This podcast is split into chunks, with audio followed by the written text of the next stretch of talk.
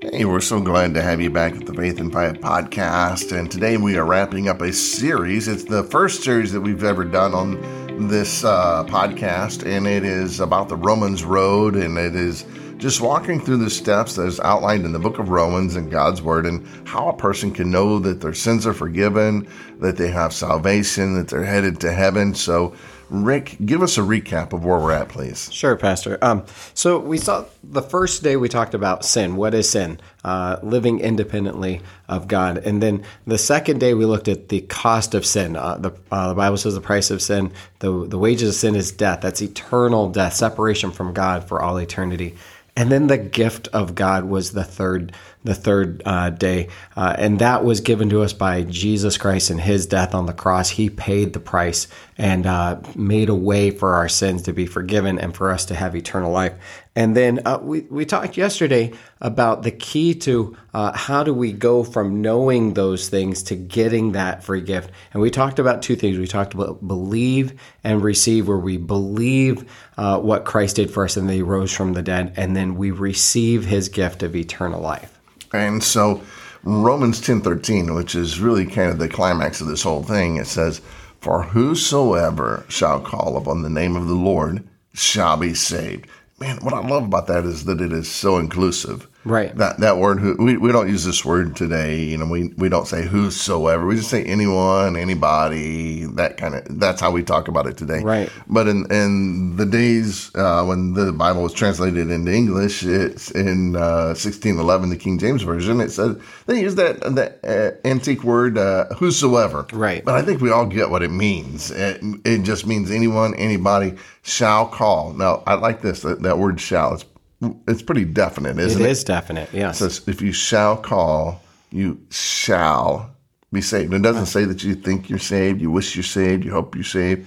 Says you shall be saved. no doubts. Now, if, you, if someone's going to call on the Lord, you know, I know a lot of people get nervous about, oh, so what do I say? How do I call upon the Lord? And they think they don't know how to pray. And so many times I will guide them. Have you ever guided someone through a prayer? I have, I have, yeah. Now, is it the words specifically that that save them? So if they if they mess up, if they if they don't pronounce a word correctly, if they don't say it just right, does that keep them from being saved? No, not at all. Because there's that from yesterday, the believe and receive. It's that Yeah. belief. So we can kind of butcher the words, but still have that belief in our heart. God can God knows what we're trying to say, and- Right. and, it's still good.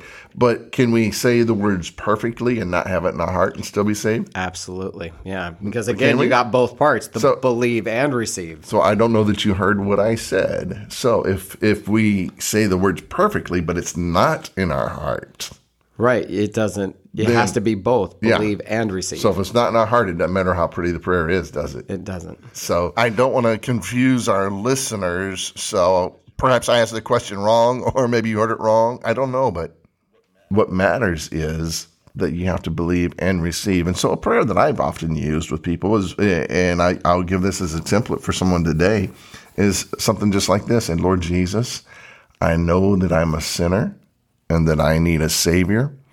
And I thank you for dying on the cross, paying for all of my sins, rising again in the best way I know how. I ask you to forgive me for my sins, come into my heart, and be my Savior. And that's just a sample prayer. And, and with that sample prayer, if you believe that everything you say when you when you offer that prayer to God, then Romans ten thirteen is for you. It says, For whosoever, that's you, shall call, you did, upon the name of the Lord, that's who you called on. Then it says, shall be saved. Not it, not thinks they're saved, not might be saved. It's not a hope so salvation, it's a real know so salvation. And that's why First John 5 13 says this These things have I written unto you that believe on the name of the Son of God, that ye may know that ye have eternal life, and that you may believe on the name of the Son of God. So if you've received Christ Jesus as your Savior, if this series has helped you, we'd love to help you with some next steps. Uh, we'd like to know about that, so you can reach out to us. Send us a short email or a long email, either way, at info at faithandfive.org. What else, Rick? Yeah, remember to like and subscribe to our podcast. And then you can look us up at faithandfive.org. Thanks for being with us today.